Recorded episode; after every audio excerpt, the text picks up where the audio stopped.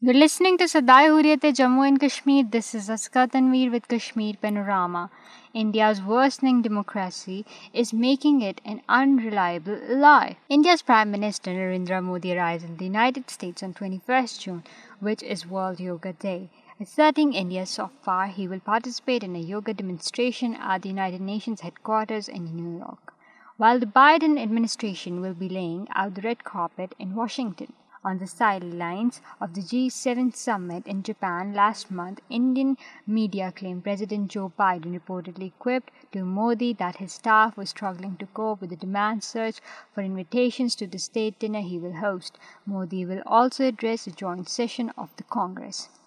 While leaders visit Washington all the time, but the hyper-nationalist Indian media sees American eagerness in welcoming Modi as a sign of India's arrival on the international stage. The drum roll began in April when Commerce Secretary Gina Raimondo gushed over Modi, anointing him as the world's most popular leader, calling him unbelievable and visionary. The White House called India a vibrant democracy. India's pliant media is projecting the visit as unprecedented. Don't rule out stories that count the number of times Congress members will applaud Modi, whether they stand up when they clap, measure the duration of the applause, and compare it with responses to similar addresses by former Indian leaders, hoping that Modi will set a record. For Modi liked adulation and believes in superlatives, and the bulk of the Indian media today aims to please him. To be sure, India has arrived. The U S wants closer, stronger and more meaningful relationship with India as a destination of investments, as a strategic ally and as a bulwark against the rise of China. India is now the world's most populous country. As it regularly holds elections, India is called the world's largest democracy. Although most indices that measure human rights or democracy shows the precipitous decline in India's record on both counts in nine years Modi has been in power. Depending on how you measure economies, India is now the world's fifth largest according to the World Economic Forum. It overtook its former ruler, the U K, last year. While some international economists are skeptical over India's public statistics, its chief economic advisor claimed in March that India's economy grew seven point two percent last year. It remains among the top ten destinations for foreign direct investment in the world. Not so fast. India univocally defended anti-colonial struggles until the end of the Cold War, but it has dragged its feet in supporting democracy since. The generals who annulled elections in Myanmar consider India a steadfast friend. It has issued only tepid, pious platitudes for peace in response to Russia's illegal war in Ukraine. Its trade with Russia has not stopped, and it is accused of selling Russian oil in international markets, undermining sanctions. It is wary of China, but only with regards to its disputed border. It has abstained U N resolutions on the treatment of Uyghurs and is unlikely to say anything meaningful if China invades Taiwan.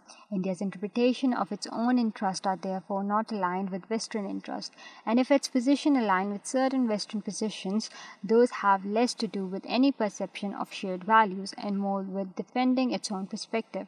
Even if India's non-alignment was never consistent, and John Foster Dulles, in fact, called it immoral, India saw it as a practical response in a polarized world, and the Modi administration's differences with earlier Indian governments are only a matter of degree and not of kind. The treatment of Muslims, who from fourteen percent of India's population, has worsened. A two thousand nineteen report by Human Rights Watch documented forty-four murders by lynch mobs who killed people they suspected of possessing beef, consuming it or trading cows. Muslims find it hard to buy or rent property, are denied permission to build mosques in some cases, and prevented from praying in public. Vigilantes prevent Muslims from praying at home. Female Muslim students in one state were banned from wearing headscarves. A senior politician from Modi's Bharatiya Janata Party has welcomed convicted cow protectors with garlands. B J P ruled states have passed laws to make it harder for interfaith marriages from taking place. Right-wing Hindus celebrated the early release of eleven men who were convicted of having raped a Muslim women and murdered some of her family members during the massacre of two thousand two. Those incidents occurred when Modi was Gujarat's chief minister and had failed to stop Hindu violence against Muslims. Modi was then barred from entering into the U S or the European Union until India's Supreme Court said Modi did not have the case to answer. A recent B B C film which blamed Modi for complicity is banned in India. This is hardly a report card any government should be proud of.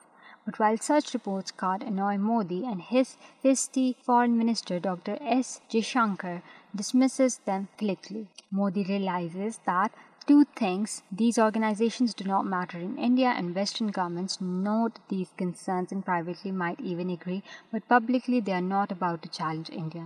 And so he goes on his party members whip up religious passions to divert attention, and he organizes picture-perfect spectacles.